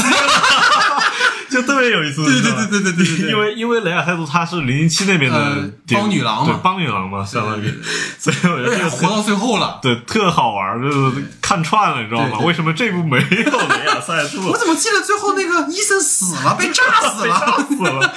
然后我记得那个怎么还都怎么还有？抱着孩子搁那看，我这对对对，这特好玩。然后说回话题啊，嗯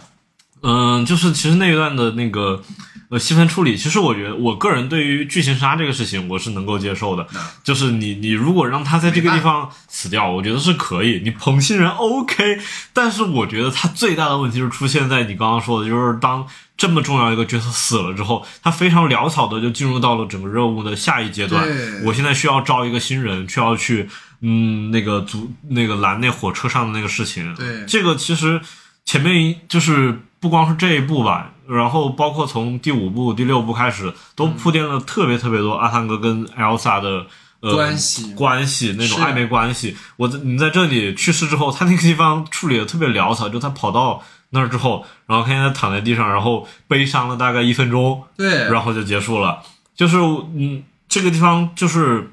如果处理更好一点的，处处理更好一点的话，就是需要更多的就是对他的后事啊去进行一些处理。呃，那样的话，我觉得也算是就善始善终吧，就是给人一个完整的一个结局。但现在的处理就给人感觉像我现在需要下一个任务，所以就会显得这个人物 三个人其实都挺渣，就是嗯，就是为了任务，因为前面阿汤哥给人的感觉就是我需要保护你们。呃，我就是这个不能牺牲任何一个人的感觉，就是去威尼斯之前，他非常的坚定，但是到了这儿了之后，一个人物，一个跟他关系最好的，呃，活了两三部的角色，对，或角色去世之后，他反而没有展现出一定的，就是反馈情感上的反馈，对对。马上进入到了下一阶段，我觉得有一些不合理，而且他在那个其实跑去救那个 Elsa 那个地方，其实我那段的情绪我觉得是非常棒，那段其实是非常。那段真的很好，因为我前面也说了，他已经听不清那个呃肢体的那个声音，辨别不出来，已经失去理智了。再包再加上阿汤哥非常经典的跑步的动作对对，他跑步真的会给人感觉一种很有力量，就是我现在一定要跑对，非常那个决心，那个那个 那个感那个力量就非常的强。那配乐也特别好，对，配乐也特别好，就整个情绪都起来了。但是跑到现场之后，看到他死了之后，接下来的处理，啪的一下给人感觉就就落空了。就是你如果能延续到最后，能给能给他一个善终吧。就是你像壮士凌云都会给那个 Iceman 一个葬礼，当然我觉得在这给一个葬礼可能也会这节奏有一点太过了，但是就是仅仅的就是看见他躺在那个地方，然后呃，非常悲伤的蹲蹲蹲了大概几十秒啊，然后我觉得有一些潦草了，包括到后面最后的结局也没有再去回扣对 Elsa，就是你如果觉得在那儿给一个葬礼不合适，我可以在结局的地方那个最后他那个跳伞落地了之后。整个任务结束，钥匙拿到手了之后，最后可以给一个回给个墓碑之类对，给的，或一个墓碑啊这种之类。之类的东西，就是需要让大家去记得这样一个一个角色，因为目前看来他是不会复活了，就是第八部的演员表里面已经是没有他了，然后包括。呃，因为不是罢工嘛，最近不是那个演员工会罢工，然后罢工的碟中谍的那个名单里面也没有 Rebecca 啊、啊就是其实很明显就是是说明了他的故事就结束了。嗯，当然，我可能希望如果能在第八部里面给一点这种，呃，还是会好一点的。嗯，其实就是你刚才说，这就是感觉人物的情绪没有一个连贯性。嗯就因为其实刚才我们聊到说往回勾这个故事，Rebecca 的就这个角色的死，他对于阿汤哥饰演的伊森最大的作用就是他最后可能会杀死反派嘛。嗯嗯嗯，但是其实就那个情绪没扑到，对，对吧？就其实感觉从他他没有一定的悲伤。从 Elsa 死到他最后绝不就是在那个呃火车顶上要把刀刺进去的那个过程当中，其实缺了很大一部分这个人的情感的铺垫。嗯，就感觉你不也有个新的了吗？对，有新欢了，对啊、你就会觉得，那那你觉得那刚才你没有提到啊格雷斯那个角色怎么样？呃，格雷斯这个角色，其实我个人觉得还可以还还可以吧。其实我我我大概能想象你为什么会对他有一点失望，是因为其实你带入了太多卡特特工的形象。其实哎，太像，就是因为阿汤哥来找这个演员来演，我觉得也有一点意思了。你是美国队长的女友，对啊我现在就是美国队长，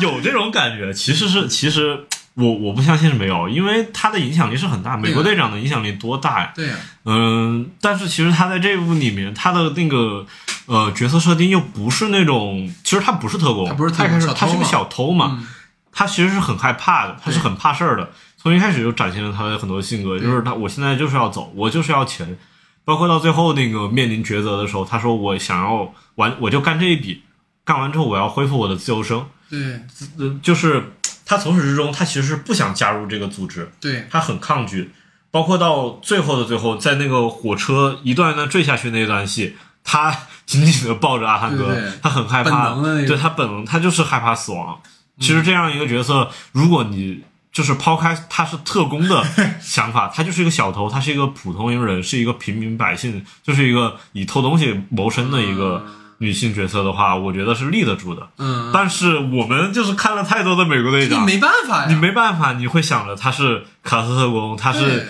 他是《奇异博士二》里面那那个英国特工 对对对，嗯。所以你你会因为他之前的角色代入嘛，就会觉得他应该是个女强人，但是在这里他因为角色的设定他又不是，所以会有这一个失望的感觉，嗯。然后其实我反我觉得那个呃螳螂妹就是庞克莱门杰夫啊啊，那个女反派，其实她给我的感觉是蛮惊艳的，呃，是是蛮酷的，对她蛮酷，而且她反差也蛮大的。对，就是我们刚刚前面也说了，那个地方是阿汤哥开着那小黄车，对对，对然后他是开着一大悍马，我真觉得特别有意思，而且他那地方的打扮，穿着一个那个 J.K. 啊 J.K. 裙，你知道吗？就是那个地方真的二次元那感觉爆棚了，就是你你想想，他那感觉有点像什么？就有点像那个迪瓦，你知道吗？啊，就是一个萌妹啊开着一大机甲的感觉，对对对对 对，就是就是就是这种反差感是特别强，而且阿汤哥那边也给人反差嘛，就是我一壮汉开一小车，我一萌妹开一大车，这个感觉特这个设定特别有意思，嗯还有而且还加上他后面在那个威尼斯那段，他那个。那个啊化妆妆造那个地方还蛮有感觉，就是他那个地方有一个泪痣，画了一个泪痣，嗯嗯，包括他到最后那个火车上，那个袭击那个先画一小爱心，就各种这种小细节，对对对。把他这个反派的人设设立的特别好，然后还包括他最后其实也也是挺意难平，就是但是他最后是活下来了啊。啊、他应该是活哦，下来了，对，救他了嘛，就是说他没那个黑人去救他，他，还有他说他说他没断气儿嘛，我所以我对他未来觉得还蛮有期待的，就是相当于是一个洗白嘛，洗白了，嗯，而且他那个地方，嗯，就是也是有一个很好的设定，就是说那个智体知道了，呃，那个他会背叛他，他会背叛他的时候，然后那个那个 Gabriel 决定杀掉他，嗯这个其实也是对智体的一个推算的一个非常好的一个展现，嗯嗯，而且他到最后，我觉得也不像很多那种比较狗血的剧啊，就是说到最后的时候，关键信息没说出来，然后断了气儿。啊我也我可担心他最后就是我那个什么说了那个 cyber 是不是？对对那个那个别人说完了，然后没说游艇对，没说游艇断气儿了。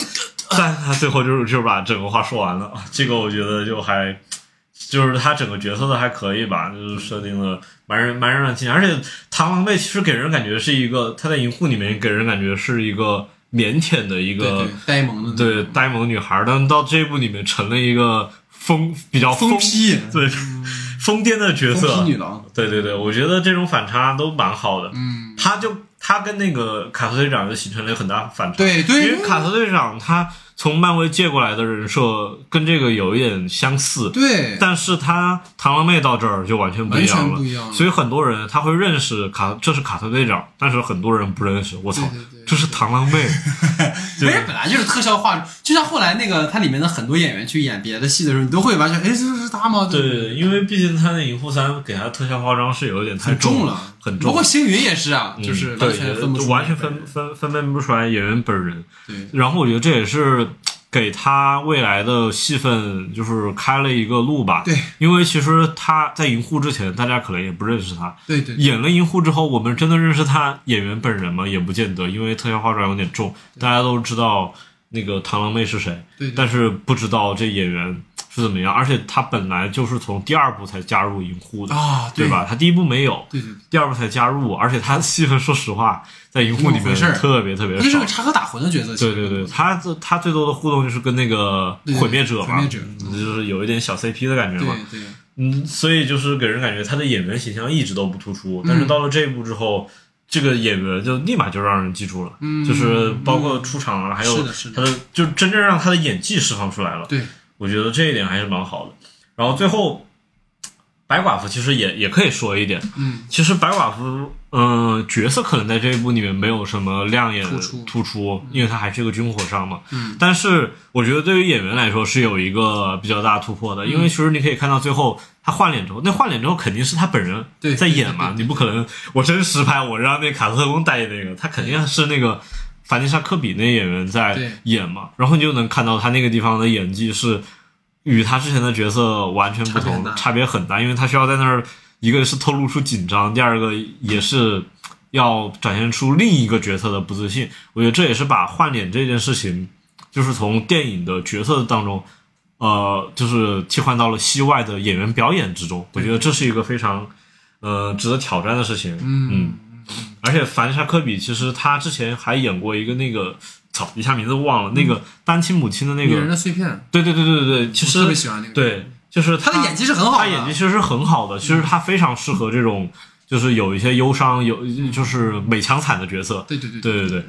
呃，反相反的，现在给大家给人就是他给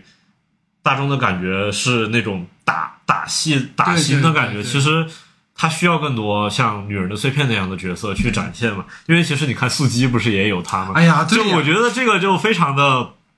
就是一招鲜，然后大所有的那个资方就马上需要哇，看瞄上他了，就马上让他来演更多的那个女性角色嘛。其实这个挺多，就包括那个呃安娜德阿玛斯也是也是很明显所以又去极速追杀了嘛，对。演完了零零七极速追杀，就是你你打星，你只要打出打出彩了，我现在就要一直利用你的这一套人设。对。嗯，然后很多演员其实就会因为此，呃，会被贴标签嘛对，会被贴标签，就是他可能一辈子都只能演同样的角色。好，最后进入到我们的延伸讨论环节哈。那今天既然是推荐动作片嘛，对吧？嗯我们两个环节，一个是推荐硬核动作爽片啊，另一个呢是推荐阿汤哥主演电影。因为我们也知道《谍影重重》系列就是阿汤哥本人就是一个大 IP 嘛，所以我们一个个推荐。先从硬核动作片，就是刚刚我们聊了很多碟中谍，然后其实零零七一直在提到对标嘛。嗯，零零七其实它也有很经典的作品，嗯，然后我如果真要我推荐特工的动作片的话，可能零零七这边我一定会选 Skyfall，啊，会选天幕杀机，嗯就是它算是一个动作片集大成，就是我不仅是演员很拼，然后导演层面也很拼，摄影也很拼，就是它是各方面都达到了一个高度。这其实也是我觉得《碟中谍》可能还有提升空间的地方，嗯，因为《碟中谍》到目前为止好像最拼的那个人是阿汤哥，但是你说他的摄影吧，从第一部到现在一直都就嗯。so so，、平平就平平，就是没有太多亮眼的地方。对，我觉得动作片到目前来说，它的天花板就是实拍这些东西，好像已经达到一个高度了。嗯。然后我觉得还能突破一下的话，其实可能就是从摄影方面对，从这种制作方面来，就是也也不能说是制作，就是说是风格化的制作。这个其实有一点回到《碟中谍》一开始的那个感觉了。嗯，因为你要说现在去做一个风格化的东西，和《碟中谍一》的风格化的东西是不一样的。嗯，因为那个布莱恩·帕尔玛《碟中谍一》那个时代的风格化，它可能是，嗯，怎么说，就是惊悚啊，就是这种类型化、这种标签化的东西。但是你说到现在做风格化的东西，它可能是一个视觉上的，比如说那个《极速追杀》，嗯，大家说《极速追杀》就会想到夜店打戏，就会想到他那个摄影风格。对，嗯，这就这就形成了一个新的标签，就是，但是大家说到《碟中谍》的时候，似乎就只会说到阿汤哥，阿汤，哥的那个实拍，包括我刚刚说零一七的 Skyfall 为什么是他？嗯因为大家说到零一七的时候，不仅会说到丹尼尔·克雷格，这就是这几部，不仅会说到丹尼尔·克雷格，也会说到罗杰·狄金斯那一部的摄影对对对特别特别的棒。嗯，所以说，我觉得如果《碟中谍》需要一个上升的话，嗯，就是可能得在这方面下一点功夫。嗯，火车上来一个什么一镜到底的打斗啊，啊，或者是惊天救援那种，那个可以二十分钟打斗，咣咣咣，对，就是感觉阿汤哥到现在他还没有挑战过这样的东西，就是像一镜到，不管是一镜到底也好，这样对对对，他都是那种瞬间特技啊，没有那种瞬间特技。OK，那我推荐的话，如果是特工类型，肯定就是《谍影重重》了。我就是确实是很爱杰森·伯恩，我也特别爱达蒙，因为达蒙其实真的认真演戏的时候挺挺帅的，就是而且格里格拉格里格拉斯加入之后，他整个那个片子的剪辑风格就是非常凌厉，而且那种就是那种硬汉、啊，对动作爽片，对，嗯，你看你这个地方又提到了剪辑，所以我说，你看《碟中谍》也在剪辑上也没有太多的对。也也没有太多的建树，就是对。他始终他始终没有在他的制作上有一个很高的提升，他只是在场面上有一个提升。是的，是的，是的，所以就是你想到《谍影重重》里面，就是他的剪辑跟他手持摄影嘛，嗯，对都是标志。对啊，每一场动作戏的，像你刚才提到那个跟环境的配合，然后跟那种打斗的方式，跟每个人都不一样。我印象很深的是第一部的结尾吧，就对枪的那个结尾，两个人拿着狙对枪，哇，就是大雪地里面狙击手不是，就那种感觉啊。其实你想，而且他也是在不断讨论关于杰森·伯恩这个人的身份的问题，一直贯穿他整个故事。好，这是第一个啊。第二个就刚刚才其实这个是庆瑶提的嘛，就因为我们今天讲的是阿汤哥，所以推荐。阿汤哥主演电影里你非常喜欢，因为我们都知道阿汤哥跟无数名导大导合作过，对出演过无数经典作品啊，所以推荐一下。我首先推荐一部，就是可能是评分比较低，哦就是《世界之战》。哦，我是觉得它的评分严重的低了，它豆瓣只有六点多分哦，是斯皮尔伯格导演。其实我觉得它的质量特别特别的硬。嗯，它是一个，它的故事是一个有点像那个《寂静之地》啊嗯就是一个外星人入侵地球，科幻，呃，然后那个一个父一对父子，阿汤哥演的爸爸，然后带着小孩逃亡的故事。但是他整个的那个剧情设置是特别有临场代入感的，就是他包括有很多那种就是。呃，那种密闭空间的那种逃脱啊什么的，就你会感觉到斯皮尔伯格把商业片这一套玩的特别特别的溜。嗯，呃，然后阿汤哥在那个里面其实也也也是带着他的实拍那一套嘛，就是特别特别拼。呃，嗯，那那个我感觉是严重的被低估了，我 我不理解为什么他豆瓣只有六点多分，哦。可能他唯一让人会吐槽的地方就是他最后的那个外星人。呃，被打败的方法是因为他喝了地球上的水。啊、哦，但是他这个是一个原著的一个剧情吧，因为其实它是一个广播剧改编的一部电影，它的广播剧还是奥逊威尔斯的作品，五十年代的一个作品，叫《世世界之战》。然后斯皮尔伯格真的是把，我觉得斯皮尔伯格真的在商业片上面，嗯在那个年代真的是神神，就是无人能及，就是他哪怕是拍的非常行活的作品，有了这种演员的加持下，他依旧能够呃做出一个，就是他那个逃亡的临场感，那比《寂静之地》真的是好太多了。嗯，然后另一个推荐的话，嗯、可能是 PTA 的木兰花，因为阿汤哥在那个里面的形象，给人感觉是非常不同的吧，就是他有一点疯癫的形象，因为那个是我第一次接触到，就是非动作片系列的，嗯阿汤哥。当然，你后来看了库布里克大开眼界之后，那更不一样了。再加上还有他早期的一些青春片什么的，后来也看了那那真的是突破了下限。就阿汤哥原来早期他是那种是啊，那种有一点演情色片的那种感觉了，对对对就是他给人感觉特别的特别的愉悦，对对吧？对，我推荐的话，一个是刚才那天昨天你提我说说迈克尔曼的《借刀杀人》啊，对对对，他第一次演就大反大反派杀手然后因为他确实是在那个戏里面敢展现出来了，虽然也依然是动作戏，嗯但是展现出来了跟过去完全不同的一个冷峻的、邪恶的，然后视财如命的那样的一个。阿汤的哥的形象，而且很帅，嗯，然后就反正就里面有很多的追逐戏吧，我觉得大家可以关注，就是他拍的是特别有风格化。迈克尔曼嘛，本来是导火线的导演，对然后这个是推荐的，然后另一个女人吧，我觉得，啊，对，这个也是情感比较细腻。就是其实阿汤哥早些年他有很多情感细腻的电影，他其实是一个绝对是一个实力派，就是演技的实力派，不是说特技的实力派。他他到现在是一个特技的实力派，但是在早些年的时候，他绝对是演技非常棒，就是